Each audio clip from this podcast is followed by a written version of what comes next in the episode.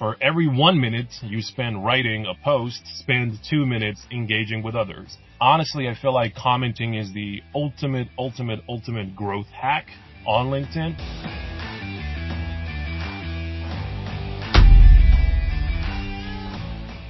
I've got Jasmin Alić here with me and I am super excited to have him on. He is one of the fastest growing LinkedIn gurus, influencers over on the platform. He is posting such great value add content. And what really mm. stands him out is his eye for design, his eye for carousels. Oh and I want to know what is his secret to growing so fast on the platform? What's the journey been? what's he doing? How is he creating his content? So let's get into it. I think I have a pretty easy explanation for that. Essentially, I've been on the platform for years, like the OG LinkedIn, even back when it was just mm-hmm. a job search platform, basically. Um, but then when it slowly turned into, you know, a content creator platform or more content creator focused, mm-hmm. you know, that's what it became over the years. I kept seeing my colleagues, my peers, even some people that I've been looking up to. And when I saw their content, I was like, wait a second, I can do this too. Now, the fun thing about this is I already had a, almost a decade of experience. I've already worked with some big names. I've already worked with some big clients. I've already built a reputation, especially word of mouth for myself, but outside of my like little bubble, like Upwork freelancing platforms, and the clients themselves, no one knew. Like quite literally, no one knew. So I was like, I need to get out there more. I need to share what I have. I need to share my story. I'm not sure if that's selfish, by the way, but yeah, that was the reason behind it. I literally just knew I had a really good story. I wanted to share a lot. I'm a teacher by profession, so sharing, you know, it's just something that's innate to me. And yeah, I got on the platform yeah. early you know, 2021, no, 2020. Yeah, 2020. I started posting. Five days went by. I got like zero, maybe one or two likes in total. I quit for the entire year. Then 2021 came about and I was like, you're not going to quit this time, man. You really got to push this through and I did it for five weeks this time around. I really, I got some likes, I got some traction, but mm-hmm. it wasn't enough. You know, it really wasn't enough. So in 2022, January 1st, I told myself this time you're not just going to be posting and expecting reactions and likes or whatever. You're also going to be commenting a whole lot. You're also going to be engaging actively with people, uh, DMing, commenting, all that sort of stuff. So I did. And when I started doing both of those things, posting and engaging, that's when things really started to take off. And, uh, yeah, this time around, five months went by until I had my like first quote unquote viral post. And, um, this time I didn't quit. So five days in 2020, um, five weeks in 2021, five months in 2022. That's how long it took for me to realize that I can actually, you know, make something on LinkedIn, create a create a really good strong brand.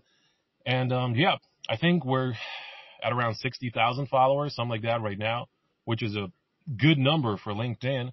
And I couldn't be happier. I'm just sharing, honestly. I'm just having fun. There's no great big mission behind it. I'm literally just sharing. Uh, I enjoy sharing. Honestly, that's, that's, that's the why. That's why I do it.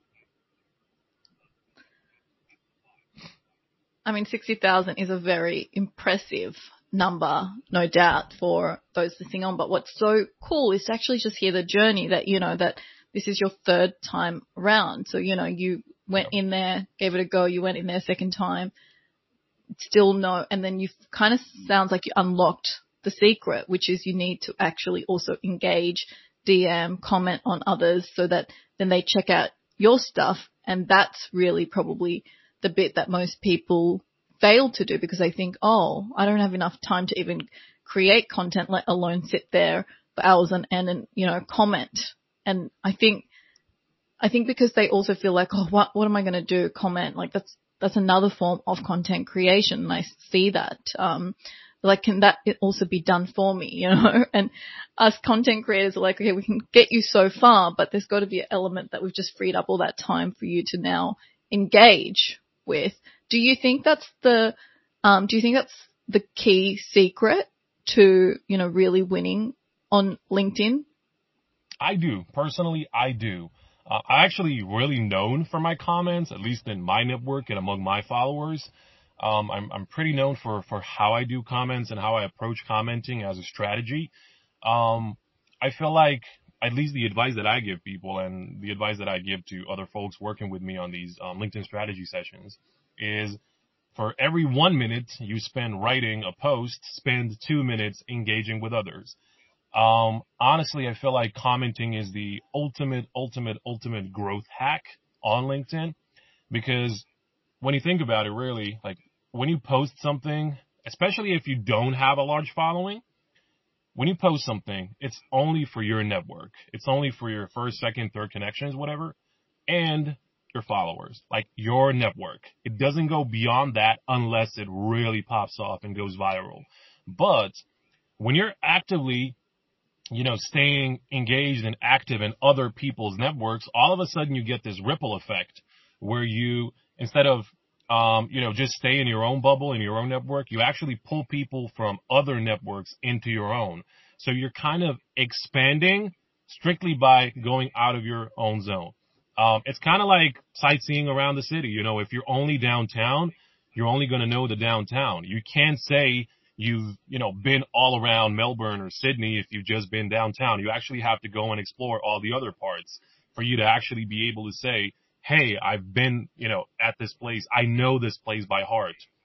Same goes with LinkedIn and, and comments, I feel, because, you know, staying in your own bubble is only going to get you so far, but actually getting out there, actually putting your name out there and just staying top of mind, that's what pulls people in ultimately back to you. And that's something I do on a daily basis quite a lot. I don't post every day. People think I do, but I have a pretty good explanation as to why they think I do because I'm always in their feeds. I'm always commenting on other creators' posts and I do so throughout the day.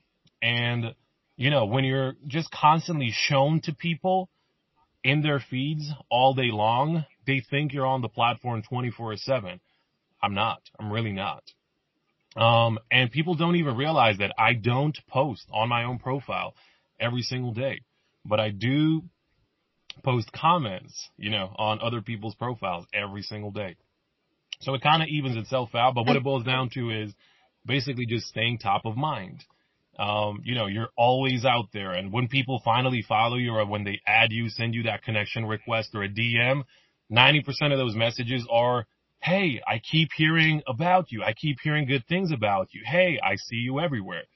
That's because the strategy, you know, uh, commenting strategy works. Um, just put yourself out there actively and there's absolutely no way, not a chance people don't come back to you. I guess some people say I always am commenting on these top creators, but they never comment back on my stuff. Should then the strategy what would be our advice, I guess, to those people? Should they be commenting on someone that's going through the same journey as them? Because sometimes, you know, top creators are getting constantly tagged or, you know, they're, they're missing back to it. So what would be their strategy if they're kind of starting this content journey? I, I posted about these the other day on my profile and I, and like my approach to this is find the people who are close to you in terms of following if you have 5,000 followers, go and find some people around the 5,000, you know, follower mark or 5 to 15, 5 to 20, like in that range.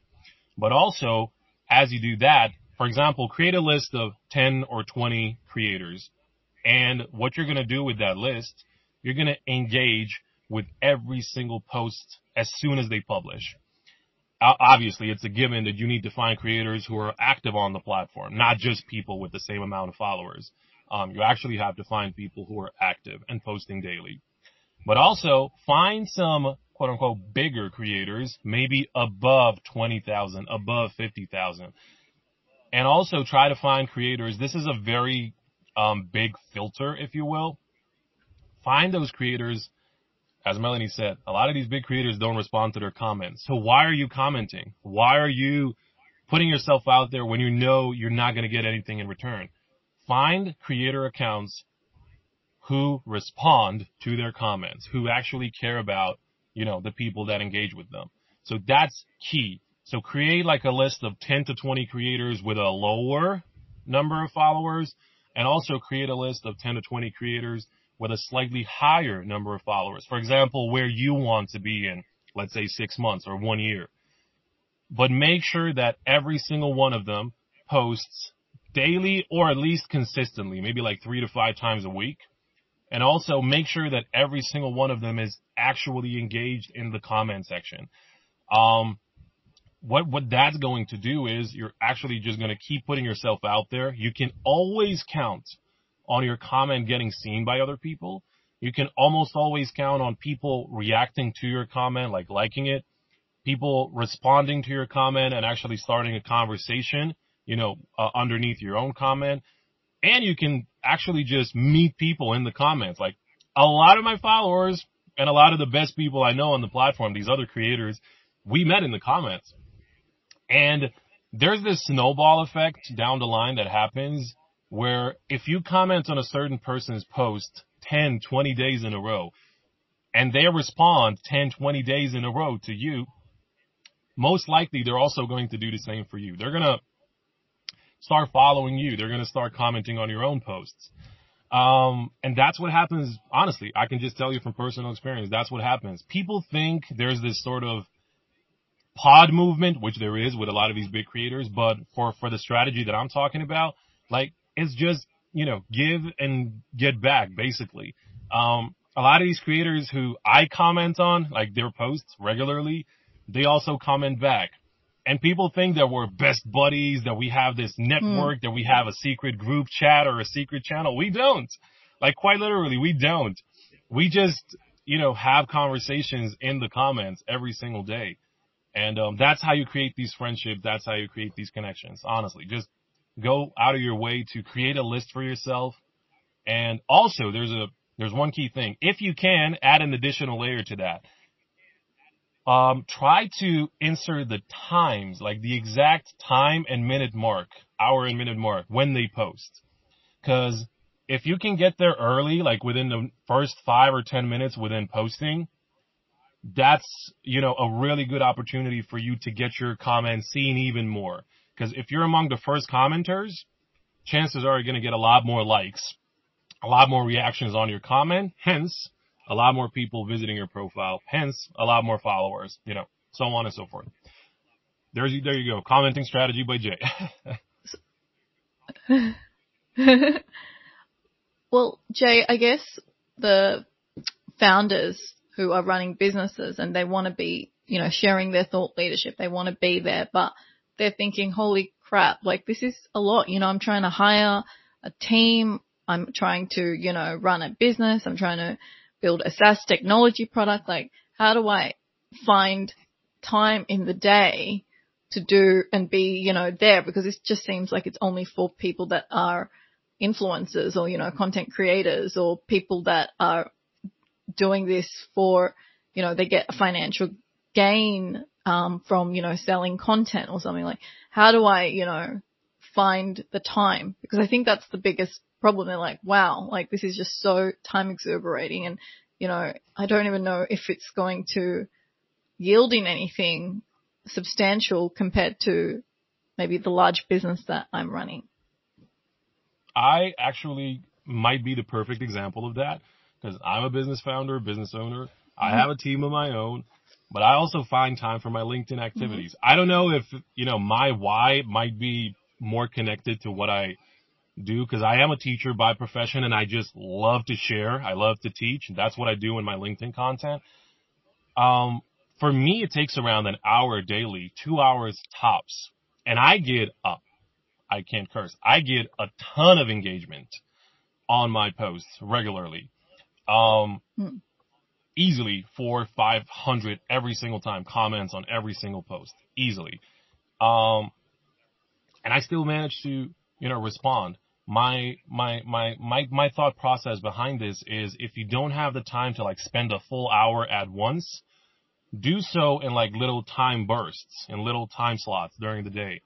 dedicate 15 minutes to, you know, engaging with people before you post, then hit, you know, dedicate like 15 other minutes during your day to write a post, or you can just write out every single piece of content on a Sunday and just plan out the whole week. Um, if you're a founder, your chances are going to have a lot to share. You know, you have a lot of knowledge, you have a lot of insights, you're going to have a lot to share. Um, so I, I feel like for a lot of these people, for a lot of founders and in general savvy business people, writing might not be a problem. It's just the way they engage and use the platform, you know, the time consuming element. That's what, you know, the biggest factor is for them.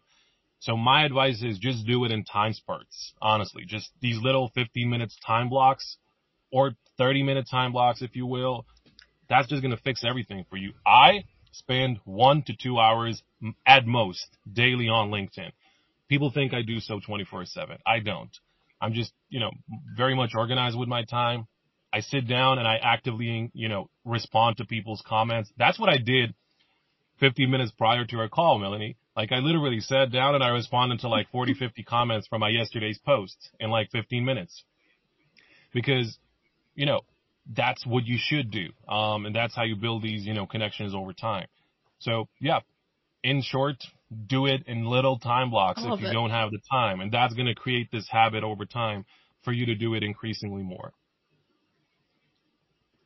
I agree. I agree. I, I mean, I remember I also had Chris Walker on here who runs, you know, um, like a hundred plus person agency and he said exactly the same thing as you that he finds 15 minute blocks, you know, before a nap, wake up before, between meetings and, you know, that's the secret.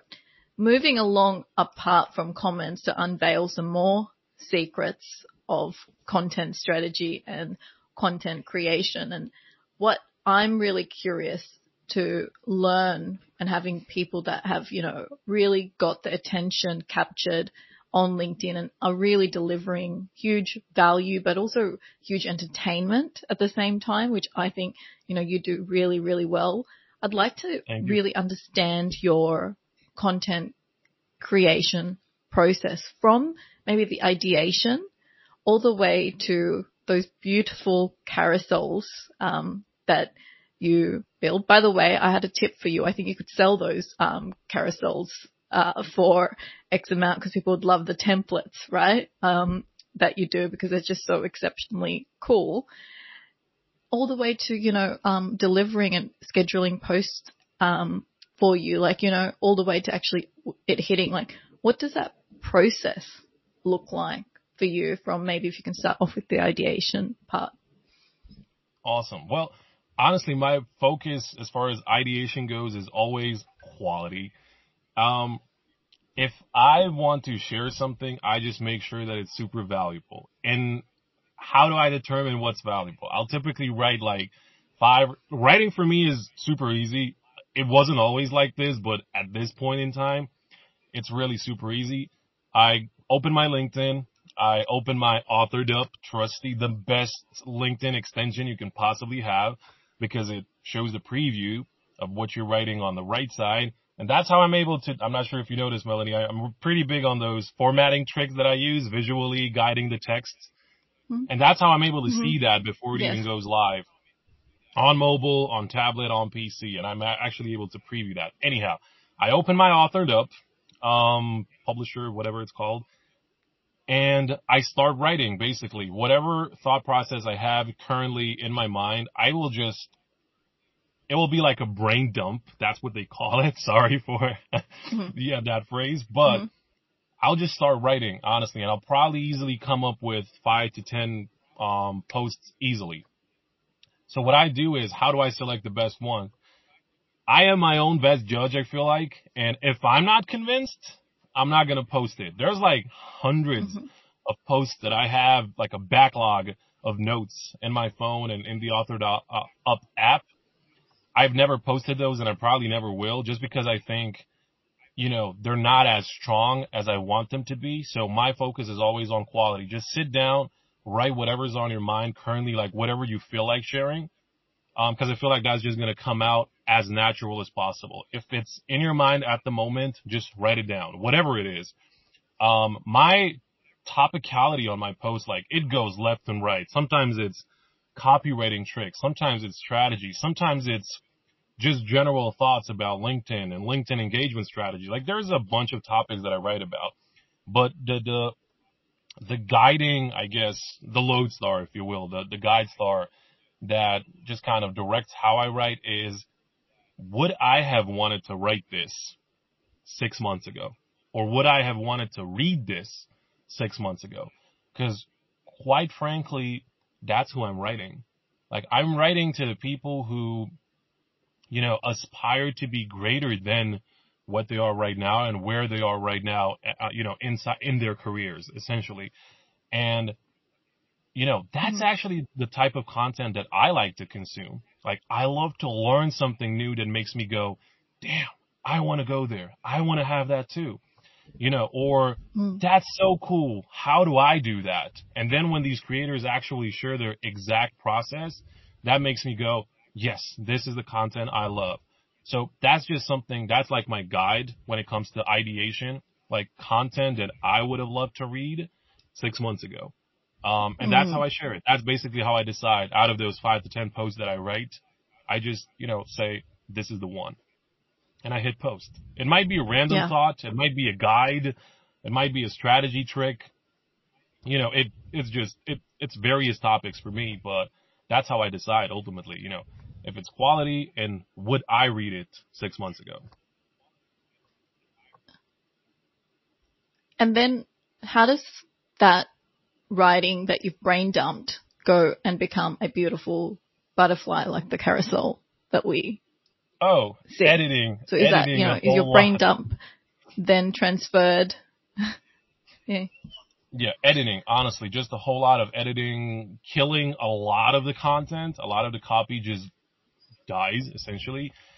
Um, my my my thought process behind deciding what stays a text only post and what gets turned converted into a carousel is if it doesn't fit onto my phone screen, like if I have to swipe down to get to the bottom of the post, at that point it's already too long. Um, I feel like length plays a huge factor and I'm a very concise writer. Like I love communicating a point in the most concise manner possible. So if I have to provide you with a, with a super long explanation of what it is and going deeper into the process, that's a long text only post. At that point, I just say, just turn it into a carousel. Um, so in a nutshell, if it fits onto my screen, I'll probably post it. If it doesn't, if it's longer than that, I turn it into a carousel. Now, in terms of the writing process, it's really just having this voice in your head or even, um, I used to do this. I no longer do because I always have my son with me and I can't do this anymore. I used to read my content out loud or I used to record myself read the entire thing and then try to catch any sort of flow or any sort of wording, phrasing mistakes. And then I would just go back and fix these. Cause if it doesn't sound natural to me, like the person actually saying those things, it's probably not going to sound natural to you, the reader. So just a lot of reading back and forth, you know, reading out loud especially, and trying to see if everything sounds super punchy and supernatural. Cause if it doesn't, what's even the point? I don't know. I just take great pride in that just making everything sound supernatural, super concise, not confusing at all. And that's why probably a lot of my posts recently have been shorter versus longer. Um, and if they are longer, I just, you know, turn them into a carousel. That's, that's my process essentially. I agree. I think where attention span keeps decreasing and we want more concise, but we still want the high value content. Yeah. So that's the art in terms of when you're in carousel, is there checklists that you have in your mind that, you know, X amount of words should be per slide? You know, should it be nice and big so that, you know, that, that people don't get overwhelmed? Because we see lots of people jamming lots of different ways of, you know, um, content into a carousel. So, you know, what's in your mind? What's a top quality checklist that we should have when we are looking at creating content? Absolutely. Uh, by the way, first off, I absolutely have no strategy for my carousels. I just try to create them again as concise and most, you know, powerful as possible, essentially. I feel like now that you ask this question, I think back and I'm like, maybe there is something I can, you know, give as an answer. I have noticed that I don't like it when my sentences are like four or five lines long, especially because I tend to keep certain slides one sentence only. And then if the sentence, you know, is super long, I feel like that slide is like super overwhelming. If it were more sentences, like multiple sentences, multiple shorter ones, okay. But if it's just one sentence, and even that one sentence is super long, uh, I try to make it shorter. And this is something I think I subconsciously do. Um, because I don't know, I just feel like the best content is the one you can understand on the spot. You know, like if I make you think a whole lot about it, that means I haven't done my job, a good job teaching. I haven't done my good job, you know, sharing.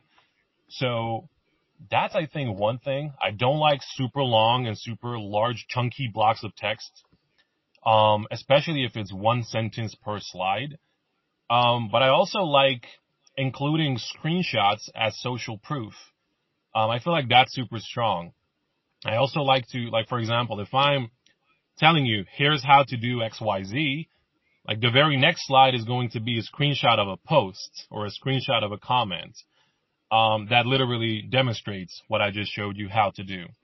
Um, or if I'm not using screenshots, I tend to use the, you know, no versus yes technique or the X red symbol icon versus the green yes tick icon. Um, I like to have these, you know, very clear contrasts of what to do and what not to do. Um, I think those are three very repeatable elements of every single carousel I've done. By the way, I don't do a lot of carousels. Like I actually don't. People they're time consuming. They're time consuming, but the thing is, like, if I'm doing a carousel, I make sure it's legit. Like I make sure it's a really good one. I'm never counting on my carousel is going viral. Hmm. But because I feel like I invest so much time in the quality of them, every single one of them so far has gone viral. I don't think I've done more than 10 carousels, no, not even 10, 5, 6, 7 at most the entire yeah. year so far, Mellonie. And every single one of those has been a smash hit, which is to me just super good. You know, I feel good about that. But you know, there's a misconception on LinkedIn that yes, Jasmin, you know, Jay does a lot of carousels. I don't actually. I don't. Like, I'm, i think just in the last month, I've only dropped one. It just so happened that it went viral again, you know, but I just felt like I needed to say that because people do have this misconception about me. I don't do a lot of carousels. I don't. I really don't. I just think the carousel design is so standout on when you're scrolling. Like it's such a showstopper. And I think because maybe you've got like a real eye for maybe design as well. So for me, it's really super clean. You know, that's what I really appreciate. Like it kind of like just stops and I'm like not overwhelmed by it. You know, this, and there's exceptional content creators that I love their content and sometimes it's just, um, it, the design and the UI UX people would say of a website, but same thing here doesn't maybe it makes you feel like, oh, can I really digest all this? Where yours is like, kind of like, yes, I want to. And it's not like you're just trying to do it in a carousel just because, you know, the LinkedIn algorithm is, you know, going to push it up because of the format. I think it's truly like almost like a story and you want to keep scrolling because the design is so, I don't know, it's just so welcoming. And I love the fact that you can always identify it. You know, the brand colors are always yep identifiable. Okay, that's that person. And I love that. And that's something I think, you know, when I try and work with clients or I try and think about mine, I'm like, yeah, this is like, you know, you really wanna, you really wanna do it. And some, some people, they're just like, I don't care about the design because I want to be authentic. You know, that's just, they don't have a design eye, so they want to be authentic to their brand. And I'm cool with that too. Like, no one's saying to go outside and be what's not you. Like, if you're naturally a messy, person and that's how you like to do it. Like you want to go, you know, I'm scrappy and, you know, I've done it myself. I also appreciate that. But I think yours is like really on point in terms of design. So would you say then you also have a really nice design eye of how you want to present? your Well, now, self now that you described me like that, I have to say it. Honestly, it might be the best compliment I received all week. Thank you for that. Um, I do like to think I have a good eye for design, but that's only because I've worked with a lot of really good designers and just creative people over the years. Um, I've learned and just absorbed everything that they've done over the years. And, you know, I do everything in Canva. I'm not a designer by any means, like Adobe and all that. I Mhm. don't use any of those. I never have. I do everything in Canva. And I don't know. I just feel like, I don't know. Like I love good, clean design. And, um, I love that you said that my designs do stand out because quite frankly, I have avoided doing carousels for the longest time. I feel like the algorithm on LinkedIn started favoring carousels probably like July or August last year. That's when the real Yes. push for, you know, yes. carousels, you know, really became apparent.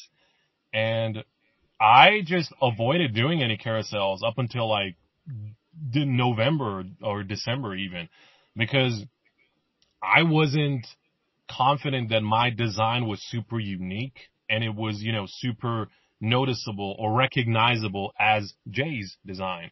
I wanted that. Like I really wanted that element. I try to do the same with my comments, like the way I write my comments. I got that. People know a Jay comment now. I tried to do a, you know, the same thing with my posts with the formatting tricks and whatever. I got that. People know a Jay's, you know, what a Jay's mm-hmm. post look like, looks like now.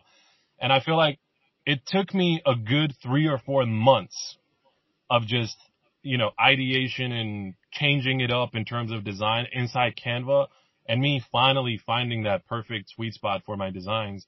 That's not overly designed, but it's also not super, you know, dead simple. I feel like there's a good, you know, balance inside of that.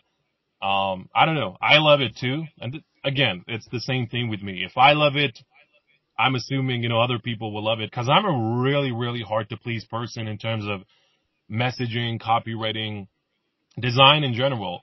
Like I, I will say something is good, but I will not be amazed by it. Like I will recognize that it's good.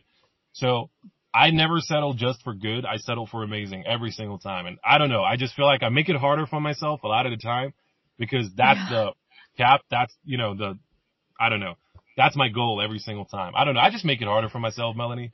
I, I really Oh, do. I f- that's what I feel like. I, I I mean, I totally feel you. Like so, more recently, I was like, you know what? I just need a moment to really realize like how I want to show up, you know, from a design perspective. And I don't know, maybe it's like the kind of, sometimes I think, am I comparing or is it just authentically me wanting Yeah. to be who I really perceive inside or who, how I see myself? So it actually holds me back sometimes more recently from someone that is, is used to like posting every day to being like, wait a minute, is this absolutely me? So I'm holding back content, right? That there's just so much there, but I'm like, it has to feel like me. So I really want to show up. But then sometimes I go back to the content. I'm like, no, I don't think that anymore. That's not relevant anymore. I mean, I've got content there that I was like, videos suck. They're not getting any performance, you know, from like six months ago. And I'm like, okay, now I can't post that or I have to reframe the thought and go, I don't believe this anymore, you know, and hook in like why that's wrong to still use it. And I'm like, nah, just can't be bothered to use that shit. Like done. Like it's gone. And I feel Um, that in my heart. I really do. I, I, think, I, I mean, at the time we're recording this, yesterday I did a post about what makes a pro. Like, what makes a pro pro? And I said, like, everyone's a writer. Like, everyone can write, but not everyone's a copywriter. Like, anyone can Mm. cook a meal, but not everyone's Yeah. a chef or even a good cook, you know? so on and so forth. Or everyone can use Canva, but not everyone's a designer. Everyone can use ChatGPT, but not everyone can have a, you know, really good conversation as a human, blah, blah, blah. And then a lot of the comments, like I had some really good discussions in the comments with people. It basically someone brought up the point that, wait a second, even pros have to learn. Like even pros have to keep up with being pro you know, staying Yeah. pro and getting to that next level. So what it boils down to, there's levels to becoming a pro. And there's Yeah. also after that levels to being a pro. You know, like there's different levels of pro as well. So I think that's what we're suffering from, Mellonie. Like we're not easily pleased. Like we're always trying to reach that high level of professionalism in everything we do. Just trying to make Yeah. it as unique and authentic and memorable as possible. I mean, I posted like um, a snippet from Richard Moore because everyone was asking because he spoke to me last week, right?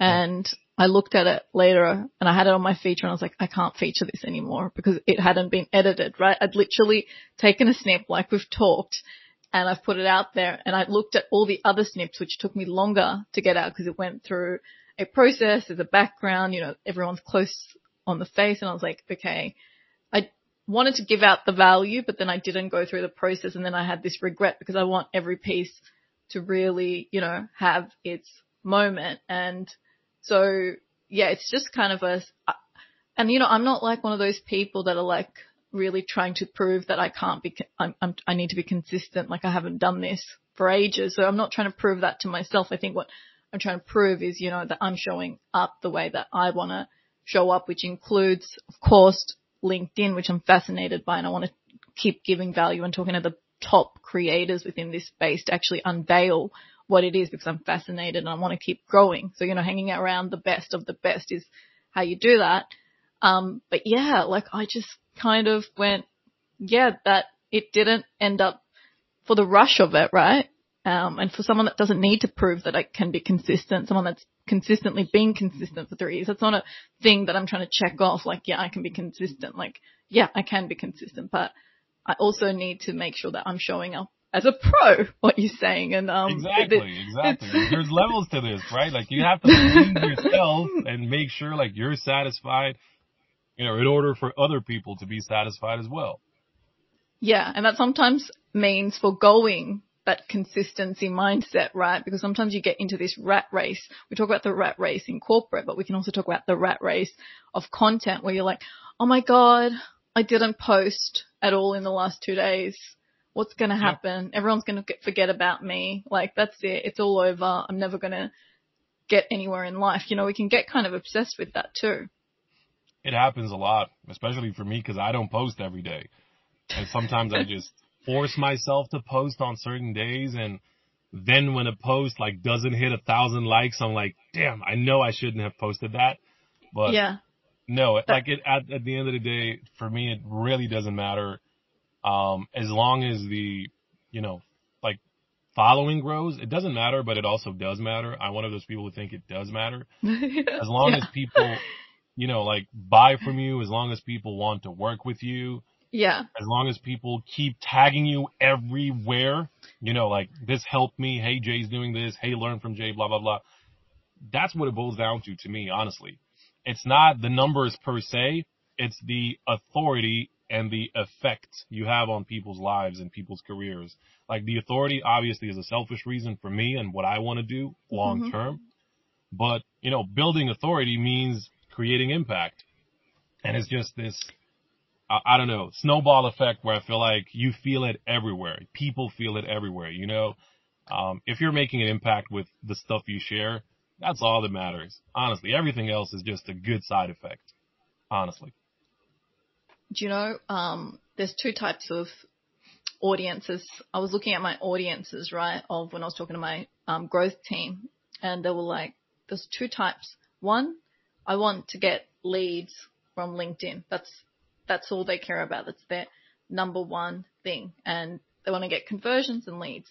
There's another audience that wants to get huge awareness, and Yep. they actually are not focused on leads what's really interesting that I've kind of been, you know, toying with in my mind is those that want leads, they can get the leads and you don't actually have to get a lot of impressions to get the leads. You just have to kind of go in there, be really niche and say, you know, this is your problem. This is what you can do to solve it. And then, you know, drop it, drop in and, you know, here's X, Y, Z. And then there's this other brand awareness piece. If you want brand awareness, you've got to get personal. You've got to get and resonate with a whole much more bigger audience than being really niche. So um, when you're coming up with content strategy, you know, that's something I'm thinking about all the time. Like, what does this person want? Like, why are you doing this? And if you're not clear which, where you sit, and there's probably people that sit in other places, but the people I deal with I find that my clientele either sit over there, they're coaches or consultants and they need the leads, right? And there's this other format of I really want attention. I'm doing this for a long term. I've got bigger visions for myself, right? Um, and I think you sit over on that side of, you know, there's something bigger that's brewing that will happen in my life that this will end up being so big for me in the bigger scheme of legacy and so much more. Do you kind of see that like framed of you're dealing with clientele, like, you know, where they have those two mentalities and does your content strategy then change for those two types of audiences? Yeah, I definitely notice that. Um, I feel like in terms of the content that I write, I absolutely don't care because I just post what I feel is right at the moment. I don't like, as a brand strategist, I probably shouldn't be saying it, but I feel like for my own personal brand, I have the luxury of doing whatever I want, you know, just doing what feels right for me. And yeah. I don't know. I think it's that thing where, you know, you explained it. Like, I feel like I'm creating something bigger. Like, I'm not just creating a following. I'm literally creating something that is going to live long term in terms of content, in terms of the impact, in terms of the like really unique techniques that I'm using. And I know they're unique because I created them. Like I didn't learn this mm-hmm. stuff. And when I share it with people, then they're like, Oh my God, this is, you know, super great. This is the most amazing thing ever. And that to me crushes everything else. Um, and the thing is, I get leads based off of that anyway. Sure, I could get more leads if my content was even more focused on, you know, social proof and results and just constant case studies and success stories and things like that. Like that's the real lead gen strategy. But I just get tired of talking about those things all the time. Like I really want to create a much bigger impact. Um, so for me, it's like I just post what I feel is right. I post what I like. I post what I enjoy. And I just post the stuff that I know might be useful to other people. Um, that's what it boils down to to me. I think leads through all of that, I'll still get leads, um, new followers. I'll still get new followers and the numbers at the end of the day truly don't matter. Honest, I don't know if it's just me, but I legit don't care about the numbers. I, I recently had a talk with Teslim. Uh, I think you also had him as a guest over here. Mm-hmm. Um, we agreed on the same thing. Like, despite us, you know, the two of us really being involved on the platform and really doing our best to share everything, at the end of the day, we don't care about numbers. Like, we legit yeah. just don't care. Like, if a post flops, if a post does really well, it doesn't matter because you're just sharing to help or you're just sharing because it feels good. And I feel like, at least for me, that's the ultimate recipe for success. Like, don't get overly attached to numbers and just metrics and whatever. Cause if you do something consistently and if everything you do is of quality, the numbers are going to come anyway. Just don't get too hooked on the numbers. Get too hooked on the quality and the impact. Uh, that's at least my advice to anyone doing it. And when you are dealing with content strategy for your clients and they're saying to you, hmm. this is what I want, are you giving them the same advice or are you strategically thinking about how they should write content to get their particular goals? Because maybe they don't care yep. about anything else but that, right? So they're a thought leader and they just want the niche and that's all they yep or do you, do you think that's just narrow minded and you will try and coach them into understanding that this is about you sharing 360 and changing their perspective? Like which way would you go? I will tell them this story, by the way, always. Like the literal thing that I just told you, I will tell them. But what it boils down to is what do they need right now in terms of business? Because I feel like the way our businesses are set up, like content creation is one thing. We still have our own businesses to run. We still got money to earn. We still got people to pay, our teams to pay, you know. So for every single one of the people that I work with, that's different. Like some of them rely on LinkedIn solely to, you know, to get their income. Some of them have LinkedIn as like a side piece. I hate that phrase, but like hmm. an additional stream of income. Um, some of them only want to use LinkedIn to build some additional authority and they already have their businesses built out and they have a steady stream of income, things like that. So I feel like when I advise clients on strategy, it really depends on where they are in terms of business outside of LinkedIn. Cause the question is how much impact is LinkedIn or your LinkedIn strategy going to have on your business? If you already have a business that's super set up, or like the bigger question is, if LinkedIn as a platform died tomorrow, would your business survive? For me, I feel like the answer is hell yes. Like I don't rely on LinkedIn to survive or to keep my business afloat, but a lot of people do. So, you know, the way I advise on strategy really depends on their answer when it comes to that. Like how much do you rely on LinkedIn at the moment? And just long term, how much new business do you want to get from LinkedIn or new revenue? Um, and that's how I advise them on strategy. And depending on their answer, like if their goal is just to increase authority, they already have a business, you know, that's well built, well established. They don't care about leads and all that. They just care about making an impact and, you know, creating something for themselves in terms of brand authority, positioning themselves as a thought leader. But if it's like somebody who wants to, I don't know, earn a lot of money from LinkedIn, get those leads, get those mm-hmm. consultations, get those bookings all the time, that's when the strategic approach is a bit more structured, you know, a bit more focused. So I hope that answers your question, by the way. But yeah, boils down to it really depends on how their business is performing outside of LinkedIn. Yeah. Going back to your advising them. So in, okay, they say, okay, I need business from it. And how do you then go about then curating content from these people? Are you telling them like just put your notes down or are you meeting with them like on your strategy call for an hour and then you'll sketch them like, hey, these are the topics that I would advise that you speak on? Like how do you coach people on how they've never ever had, you know, that muscle training of, yeah, mm. I'm just having a moment of thought. Let me just put that down in notes. It's a training. So are you kind of speaking to your clients for an hour, digesting their thoughts and then, you know, from that pushing into what they could put out or is there, you know, are you coaching them on how they can actually curate content and dump that to you? Yeah. So I have a really good process for that. Like we will get on these discovery calls or LinkedIn power hours. That's what I call them in my Calendly, LinkedIn power hour. Yes. So what we will do is together we'll figure out what they already know. Cause for me, like your content has to be, has to sound supernatural. Like you actually know what you're talking about. So one of the bigger questions I ask them is, what is something you could talk about for hours and hours on end? Like if we were to start a conversation right now on a like business topic or at least something that's related to your career, what is that topic? Like what is something you can talk about? For me, the answer is simple. Copywriting, brand strategy, marketing in general. What makes a good ad? You know, mm. uh, what does a good personal brand look like? Um, how mm. should people behave and how shouldn't people behave on LinkedIn? Like these are all topics I could talk about for hours. And then yeah. I give them these examples and then they usually have this reaction. Ah, I feel you. I get it now.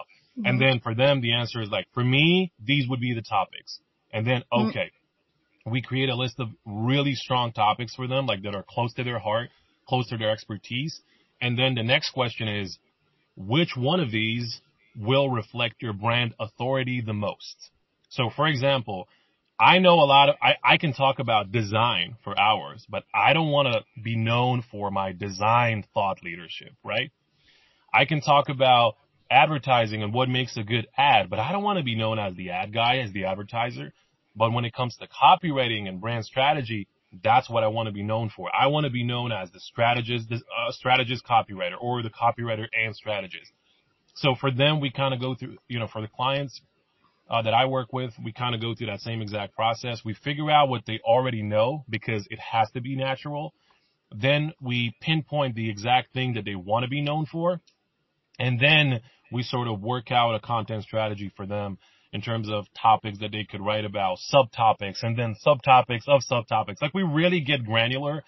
Um, the main message that I like keep sending them and I keep telling them is keep your posts focused. One post, one topic. Don't yes. go into two topics or even one and a half. One post, one topic, one message. So it takes a while for the, like for a lot of, for majority, for the majority of people that I work with, that's the biggest challenge for them. Like they just feel like they have to share this big, you know, they have to unveil this huge secret in their first post. No, keep it super granular. Like if we're talking about LinkedIn profiles, I'm just giving you a random example. Mm-hmm. One post could be how, how does a, um, perfect LinkedIn banner look like? But even Yes, that, I feel exactly. like, even that, I feel like is a super broad topic. Like, how does a LinkedIn banner look like? It might sound specific and super specific. To Mm-hmm. me, it's still super broad. Like, I would help them break it down into more granular pieces even more. For example, what sort of copy should go on your LinkedIn banner? And then even with the copy, should you ask questions in your LinkedIn banner? Should you include your mission statement in your LinkedIn banner? Should you add logos in your LinkedIn banner? How to add logos in your LinkedIn banner? How to, you know, what sort of photos? Like, like create granularity for every single topic. Now all of a sudden, from this big message you wanted to share in the beginning, you got like 40, 50 topic Yes. ideas. And if you don't post every day, let's say if you're posting only three to five times a week, you got months worth of content. Hmm. And you can still build up, you know, build on that. You can still add to that. You can still, um, change stuff. You can still figure out new things to talk about, um, as time goes by. But yeah, um, I feel like we get over that hump of what do I talk about pretty easily. Mm. And this is essentially my process. I'll send you my invoice later, Mellonie, but yeah, this is essentially my process. awesome, awesome. Now, this client then goes away, and if I'm that person, I go away, and then I'll keep dumping thoughts like you do into your notes on those topics that you set up, and then if I was working with you as a copywriter, but I know you're like booked out for like the next 12 months, so some people this is the best that they're going to get in terms of being close enough to you listening to this. So would I go away with the topics of doing the power hour with you, which you can book through your feature profile. If you go on to Jay's, you can actually book a power hour with him. Um, with my client, I'm actually talking to Jay at the moment on how he could potentially work with them to actually build this out because it's actually not available right now for copy because he's actually booked out. So this is what you could do with Jay if you're listening to this is get those topics, um, in. So if they've got these topics from you, they do this power hour. Do, do they go away and then just kind of expand on that themselves and write that out so that they try their best at copy and if they then want to go back to the copywriter, if that was you, if you were available, and then you would like, you know, make it LinkedIn, um, friendly because I'm sure people will Yeah. still write, you know, too much and so forth. And then they would come back to you on a Google Doc or something and go, here, here it is. Thank you so much. So what we do is I have another booking format in my calendar. It's called content review, content clinic. And we Got will actually get together for, for an hour, um, and we will review the content together. And these content clinic sessions, they look different for everyone, depending on the, the length of the content, the format, what you're trying, depending on how developed it is, essentially. Like, on some of these sessions that I have with, with people that book the content clinic session, sometimes we'll just go through a set of like uh, posts that they already have written out and I'll tell them this is how this hook should be reworded. This is how this part should be done. I would kill this, get this out, doesn't make sense. And because I'm kind of making really strong arguments that make sense, I've never had any pushback because they know they trust my ability to write a, you know, good LinkedIn post.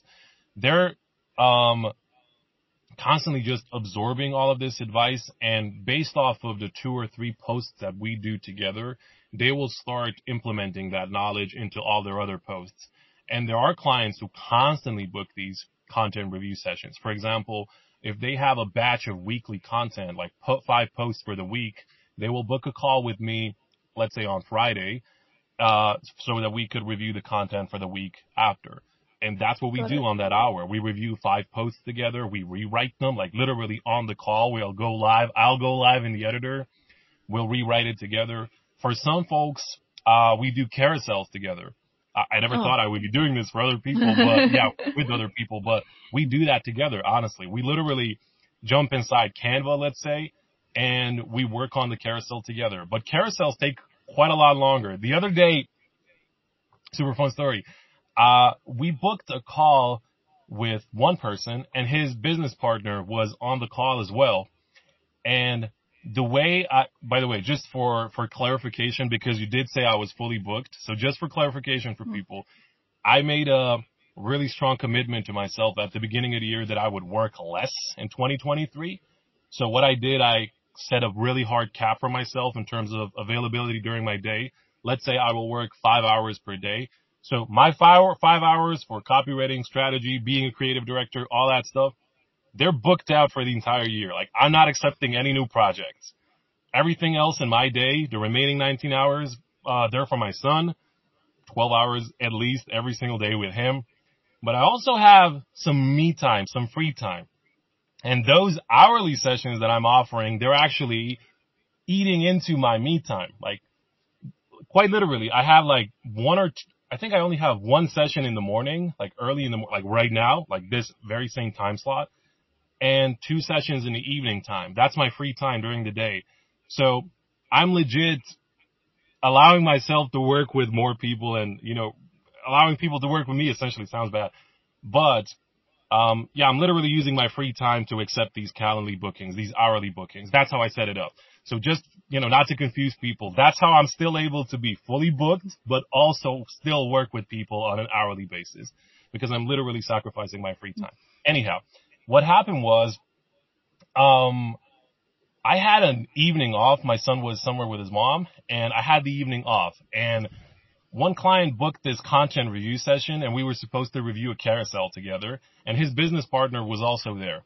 And we spent the hour, um, reviewing that carousel and they were super satisfied. So the first person left and his partner was still there. He was like, can you stay on the call? I have to ask you something for my own because I might book you for something. And I'm like, sure. Yeah. Why not?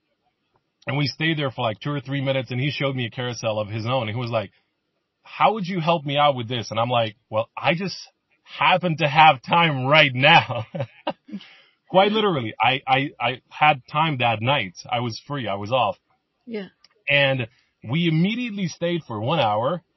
And as we were doing the first one, he was super impressed and he booked two more sessions. So we ended up staying four hours total together. One hour with his, you know, partner. We got it done in one hour and we spent the next three hours building his carousel out. Um, so yeah, people genuinely appreciated that I can give them really constructive feedback or that I can create something super strong for them because they do see it on my profile they do see that that sort of content performs. It's a, it's a different, I guess, I don't want to say level of copywriting and design, yeah. but it, it's just, you know, I know what I'm doing essentially. So people trust that. People want that as well. So when they book these content strategy sessions or LinkedIn power hours or content reviews or whatever, I don't know. I just try to do the best I can for everyone. Honestly, some people just do it once. Some people book book me weekly. Some people work with me several hours a week. I don't have a lot of free time, Mellonie. Like I thought, mm-hmm. I thought I would have, you know, like these several hours every day, but, um, and the most fun thing about this all is I've never once promoted any of my, um, hourly consultations. Not once in my, in my posts. Not once. People just go to my profile, they scroll down, and they see that I have this Calendly, you know, link, and they go there and they book their sessions. That's, that's like, to me, that speaks to how effective LinkedIn really is. Like you don't even have to sell, but you will still get those leads. You will still get those bookings. All you have to do is literally just focus on the quality of your content. Honestly, that's, I, I keep telling people, just focus on quality. What a nice way to finish. Um, focus on the quality of content, which I really, really resonate with. I think go for quality, really make sure it resonates with you. Now, thank you so much for your time. Go look up Jay. Okay, if you don't know how to find him, it's all linked in the podcast. His LinkedIn profile URL is there. He's got awesome tips, awesome content. Check out his carousels because I've talked a lot about them and I'm a huge fan of them as you all can hear it as I've gone through the full process. But that this has been super cool. I've really enjoyed unveiling your content secret, strategy, process, whatever we want to call it, um, and really getting to know you in a format outside of LinkedIn. It's super cool to actually be able to be face to face. So super excited to do more stuff with you and continue to build the relationship online and offline. So thank you so much again for your time. I know how valuable it is and how little of it you have. Thank you, Mellonie. Honestly, I quite enjoyed it. As you, I mean, the hour just flew by. Um, I really enjoyed our conversation, and all I hope is that people at least will get something valuable out of this. And I'm sure they will. Honestly, we talked about a lot of good stuff. So thank you for the invite, and I'm free in these time slots to do it again sometime. So just let me know, and we'll do it again. I loved it. Thank you. Awesome. You are listening to Innovative Minds.